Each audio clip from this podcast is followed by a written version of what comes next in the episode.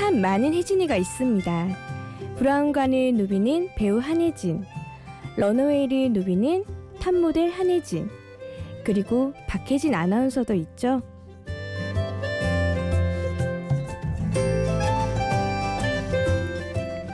심야 라디오 DJ를 부탁해 저는 이제 막 서른셋 이 시대의 평범한 오영 여자 박혜진입니다.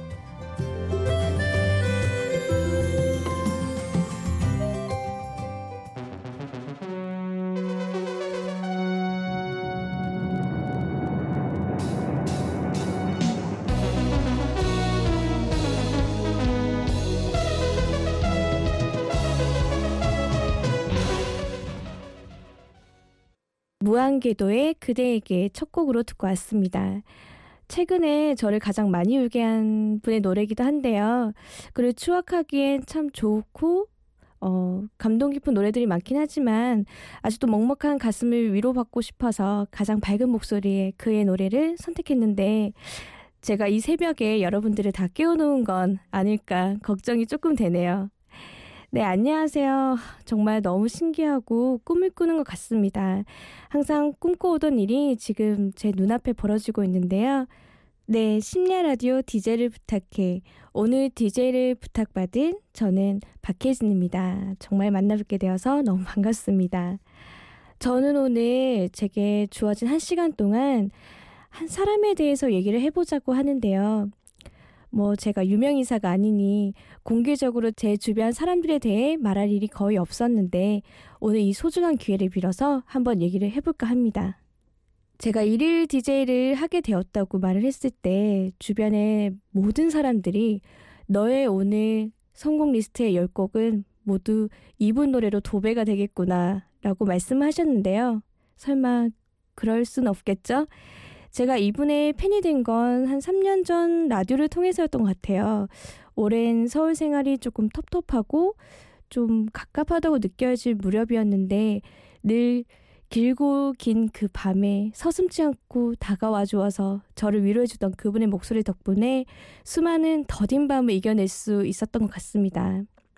서른을 훨씬 넘은 제가 유치하게 팬심을 만들게 하시는 분, 제게 유일한 영원한 오빠, 수많은 히트곡을 가지고 계신 모두의 발라드 왕자로 알고 계실 텐데요. 전 솔직히 이 노래 들으러 콘서트에 갑니다. 이 노래가 저를 흥분하게 해요. 귀에다 꿀을 발라주시는 이분, 이 시대 최고의 댄스곡 듣고 오시죠. You make my heart keep bumping. I can't stop myself loving you. Jeez, I think I have a crush on you.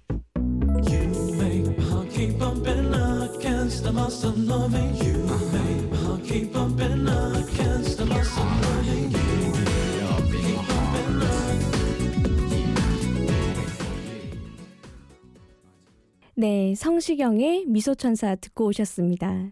특히 이 노래는 얼마 전 이호 엄마가 된 영원한 성발라 바라기인 우리 허윤정 양이 참 좋아할 것 같네요. 네, 제가 앞서 말씀드린 대로 제 주변 사람들 얘기를 시작하려고 하는데요. 어, 시간을 거슬러서 18년 전 여름으로 돌아가겠습니다. 교복에 단발머리, 참 누가 봐도 못생긴 여중생 다섯 명은 운명적으로 친구란 이름으로 만나게 되는데요. 외모의 질풍노도 시기에 정점을 찍던 그때 우리를 대동단결로 묶어준 이들이 있었으니 바로 이들은 바로 NRG입니다. 물론 H.O.T 오빠들도 있었고 제키 오빠들도 있었지만 우리에게 NRG 오빠들은 정말 언젠가 만나게 될 미래의 신랑감들이었던 것 같아요. 벌써 시간이 이렇게 흘러서 그녀들은 각자의 남편들을 만나 지금은 잘 자고 있을 것 같아요. 네, 18년이라는 시간 동안 함께 해준 우리 소울메이트들과 함께 듣고 싶습니다. 에너지의 티파니에서 아침을.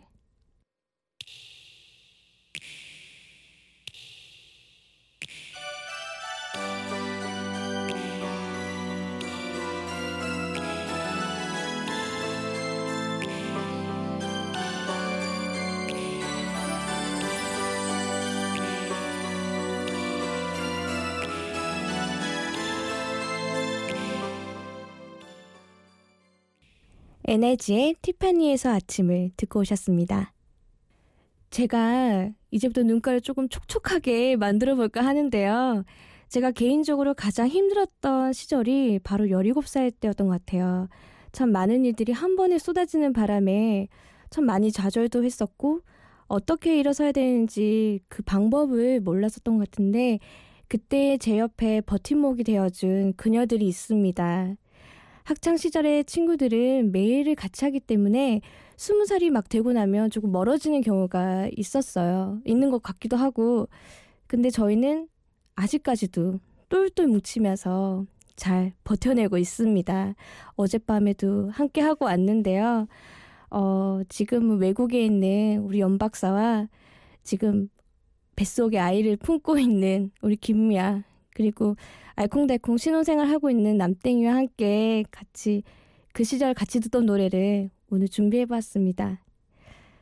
우리가 함께 열심히 살던 그 시절에 함께 열심히 듣던 노래 아스토 유니온의 Think About You 듣고 오겠습니다.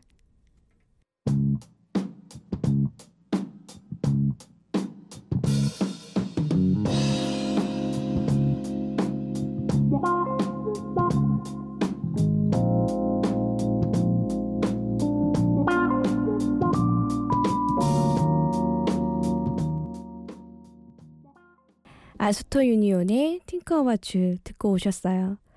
아, 지금 다시 들어도 너무 좋은 노래인 것 같아요.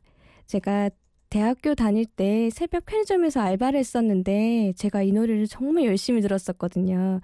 그때는 테이프로 음악을 들었던 세대라 그때 정말 늘어날 정도로 계속 들었던 것 같습니다. 네, 제가 좀 전에는 가장 슬펐던 때를 얘기를 했었는데 분위기를 좀 바꿔서 가장 행복했던 때를 한번 생각을 해보았어요. 근데 정말 너무 격동의 세월인지라 17살 딸이 힘들었는데 제가 생각을 해보니 가장 제가 걱정 없이 웃으면서 즐겁게 생활했던 때가 정말 낭낭 18세였던 것 같아요. 정말 1년 사이에 무슨 일이 있었는지 정말 즐겁게 보냈던 것 같은데요. 그때 한반이었던 친구들이 있어요. 저희의 모임의 이름은 꽃사슴파였어요. 음, 예뻐서 지은 건 아니고요. 그냥 저희 뜻대로 이렇게 되고 싶다는 의미로 이름을 지었던 것 같은데 저희는 고등학교 1학년 때 그러니까 17살 때는 서로 복도에서 마주치면 서로 좋지 않은 인상을 서로 주고받았던 것 같아요. 별로 사이가 안 좋았었는데 어쩌다 보니 한반이 돼서 굉장히 친해진 케이스였거든요. 되게 특별한 인연이라고 저는 생각을 하는데 어 윤빛나 양과 유성경 양이 오늘 이 방송을 듣기로 했거든요. 네, 그 두 친구인데 얼마 전에 이 친구들이랑 정말 수학여행 이후로 처음으로 여행을 다녀왔었는데 정말 아무것도 하지 않아도 정말 너무 좋은 거예요. 그냥 밥만 지어 먹고 하루 종일 얘기만 하는데도 그냥 가슴이 벅차오르고 감동스러운 게 이게 정말 오래된 친구인 게 아닌가 싶은 생각이 드는데 오늘 이 친구들과 함께 들을 노래를 생각해 보니까 저희의 공통된 노래는 우리 윤빈야 양이 그때 한때 미치도록 사랑했던 유엔 오빠들 노래밖에 없는 거예요. 그래서 네 강제적인 성공 리스트로 준비했습니다. 유엔의 평생 듣고 오시죠.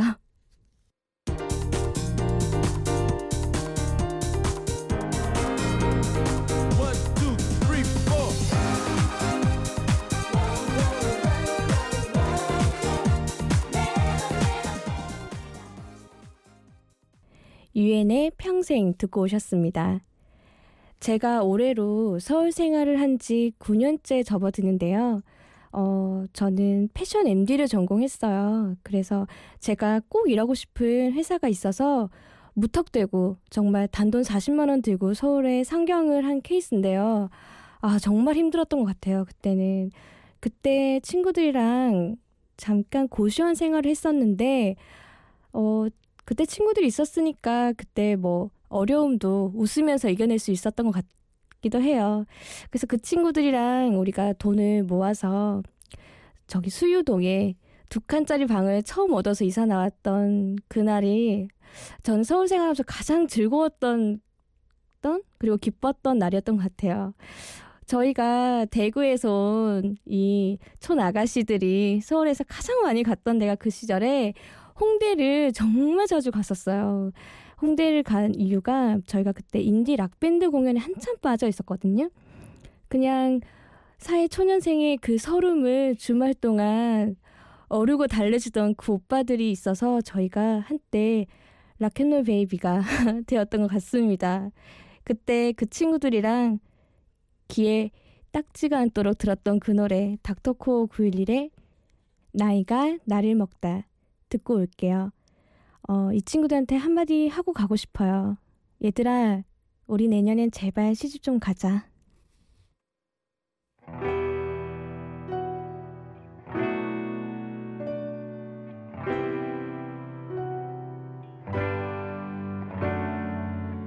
눈 뜨면 하루가 지나고 고개 들면 사람도 떠나네 스치는 바람에도 온몸을 움츠리고 그 어떤 상황에도 웃을 수 있는 닥터코 911의 나이가 나를 먹다 듣고 오셨는데요.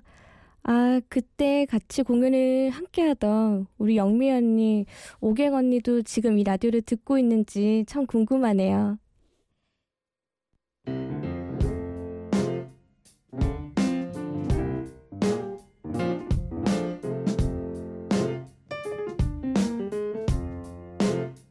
어느 날 문득 따뜻한 바람이 네가 보낸 걸까? 네 냄새가 나참 향기롭다. 참 오랜만이다. 보고 싶다. DJ를 부탁해. 심야 라디오 DJ를 부탁해를 듣고 계십니다. 원래 이 시간에는 PD님이 저에게 질문을 주시는 시간이라고 들었는데요. 제가 오늘 할 얘기가 너무 많아서 좀 많이 적어왔더니 그냥 계속 제 얘기를 하라고 특별히 허락을 해주셔서 제가 길지만 제 얘기 좀 더 해보려고 준비를 더 해보도록 하겠습니다. 제가 작년 봄부터 새로 만든 취미가 있는데요. 바로 탱고예요. 어릴 적에 그 여인의 향기라는 영화를 보고 아, 난 꼭 어른이 되면 알파치노 같은 멋진 중년의 아저씨와 탱고를 멋지게 춰야겠다. 이런 다짐을 가지고 이 서른을 넘어서 꼭 해야 할 위시리스트로 작성을 해놨었거든요. 그 거를 이제 작년 봄부터 시작을 하게 됐는데 이런 탱고 동호회를 알아보다가 이제 홍대 쪽에 있는 동호회에서 활동을 시작했어요. 근데 저는 동호회 활동을 처음 해봐서 그런지 이런 닉네임으로 부르는 게 너무 오글거리는 거예요. 근데 또 닉네임을 정할 때 저는 한 3일을 고민했거든요. 제 닉네임은 그 여인의 향기 영화에 나오는 여자 주인공인 도나라는 이름을 네, 쓰고 있는데 뭐 이런 동호회를 가면 어, 도나, 도나 이렇게 부르는데 이제는 이름보다 더 익숙해지는 것 같아요. 그래서 저도 갈생 오빠, 뭐 망공 오빠, 나무 언니, 스캔들 언니, 뭐 쏜, 루샤, 뭐 뚜비 이렇게 부르는 게 이제는 정말 아무렇지도 않게 너무 자연스럽게 되는 게 아무래도 이 같이 활동하는 분들과 춤이라는 걸 함께 추다 보니 서로 교감을 많이 하게 되니까 더 친근해지는 게 더 빨라지기도 하고 좀 더 빨리 돈독해지는 것 같아서 그런 뭐 부르는 이름이나 이런 거에 대해서 전혀 거부감이나 이런 것들 좀 적은 것 같은 것 같아요. 근데 저 이 동호회 활동을 하면서 동기 말고도 또 다른 사조직이 하나 있는데요. 바로 돼지 모임이에요. 제가 83년생인데 저희 동갑내기 친구들이랑 모임을 같이 하는데 그 다 돼지 뛰다 보니 돼지라고 부르면서 서로 친해진 저희 모임이 있는데요. 제가 여기 라디오에 나간다고 얘기를 하니 너희들을 위해 내가 추천곡을 한 곡 틀겠다. 그랬더니 얼마 전에 그 무한도전에서 토토가를 했었잖아요. 그때 당시가 저희가 한참 무럭무럭 자랄 때, 저희는 딱 그 세대거든요.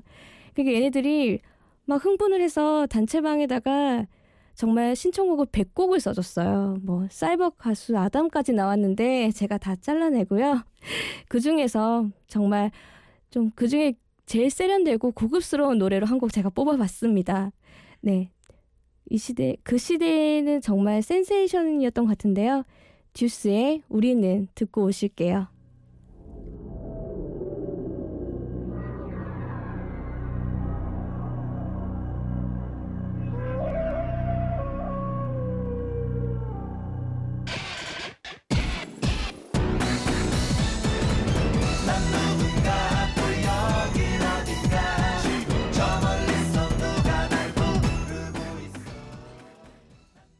탱고 얘기로 시작해서 정말 엉뚱한 노래죠. 듀스의 우리는 듣고 오셨습니다. 네, 제가 싱글이 된 지 한 3년이 되어 가는 것 같은데요. 제, 저한테 엄청나게 소개팅을 열심히 주선들을 해주세요. 근데, 어, 항상 결과는 좋지 않은데 그 이유를 모두 저에게 돌리시더라고요. 네가 너무 눈이 높다고 얘기를 하시는데 제가 이 자리를 통해서 꼭 전달하고 싶어서 피디님께 꼭 부탁을 드렸습니다. 어, 사람들이 너는 어떤 타입을 좋아하냐고 물어볼 때마다 제가 좀 부끄럽고 그래서 얼버무리는데 제가 성시경 팬이라고 하니 다들 이제 그런 스타일을 좋아할 거라고 예측을 하고 어, 추천을 많이 해주세요. 근데 음, 성시경을 닮은 사람은 정말 위험한 사람입니다. 네. 굉장히 모두 착각하고 계시는 게 안경을 쓰면 다 성시경, 키 크면 성시경 이렇게 생각하시고 네, 무자비한 사랑을 저에게 보여주시는데요. 네, 저는 제 외모 이상형은 배우 엄기준 씨예요. 네. 여러분들 꼭 이 점 꼭 숙지해 주시기 바랍니다. 네. 그래서 올 새해에 저에게 더 많은 소개팅의 기회를 주셨으면 좋겠습니다. 네, 그러면 앞으로 나타날 저의 그 엄기준 씨와 함께 듣고 싶네요. 네, 심연보의 자전거 데이트 듣고 오실게요.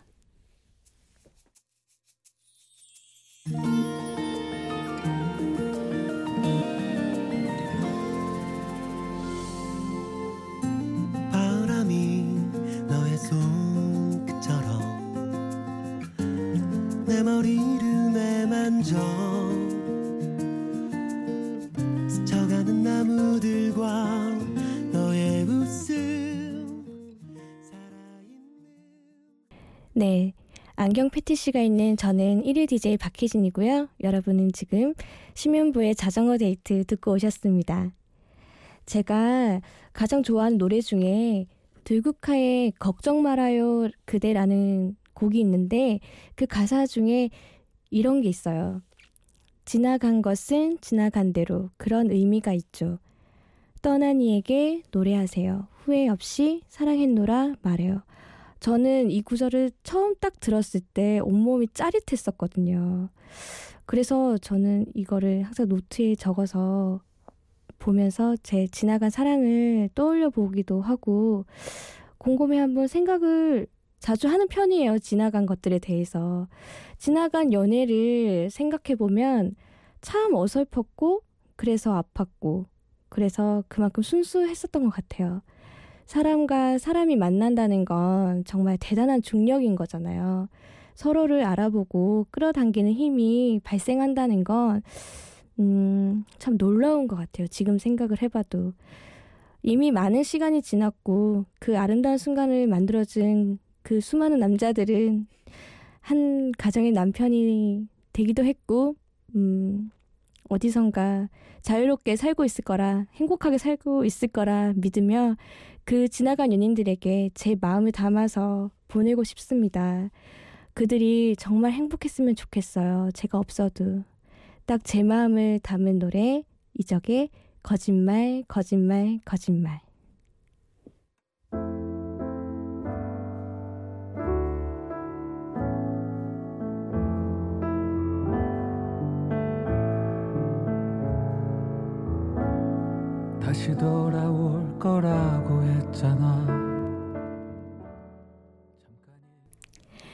네, 이적의 거짓말, 거짓말, 거짓말 듣고 오셨습니다. 아, 네. 하염없이 수다를 떨다 보니 이제 마칠 시간이 다 되었네요. 이렇게 수많은 제 주변의 사람들 얘기를 다 했는데 소중한 가족 얘기를 빠뜨릴 수 없어서 제가 마지막으로 얘기하고 싶은 저희 가족 얘기를 짧게나마 나눠볼까 해요.